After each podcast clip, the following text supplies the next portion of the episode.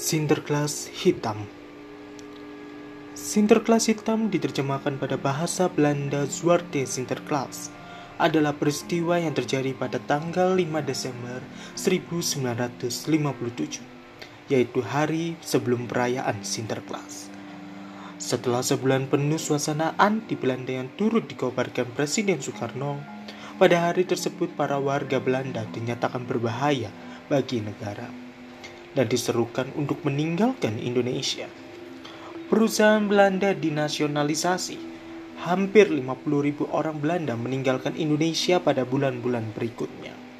Hubungan ekonomi antar kedua negara putus. Pada 17 Agustus 1960, hubungan diplomatis juga diputuskan.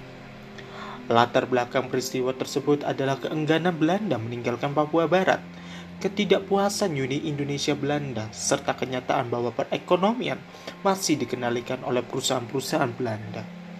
Keengganan Belanda untuk menyerahkan wilayah Papua Barat disebabkan karena kebijakan baru dalam pembangunan beretika pada koloninya.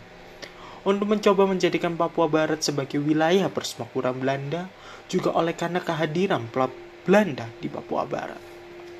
Pada tahun 1955 di Papua Barat, bahasa Belanda dijadikan bahasa nasional dan wilayah Papua Barat diintegrasikan ke dalam wilayah kerajaan.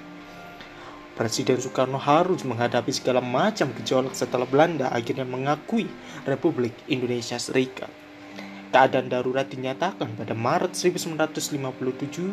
Selanjutnya Presiden Soekarno mencanangkan demokrasi terpimpin dengan kabinet karya Soekarno menggunakan konfrontasi dengan Belanda untuk menguatkan rasa persatuan Indonesia. Itulah Sinterklas hitam.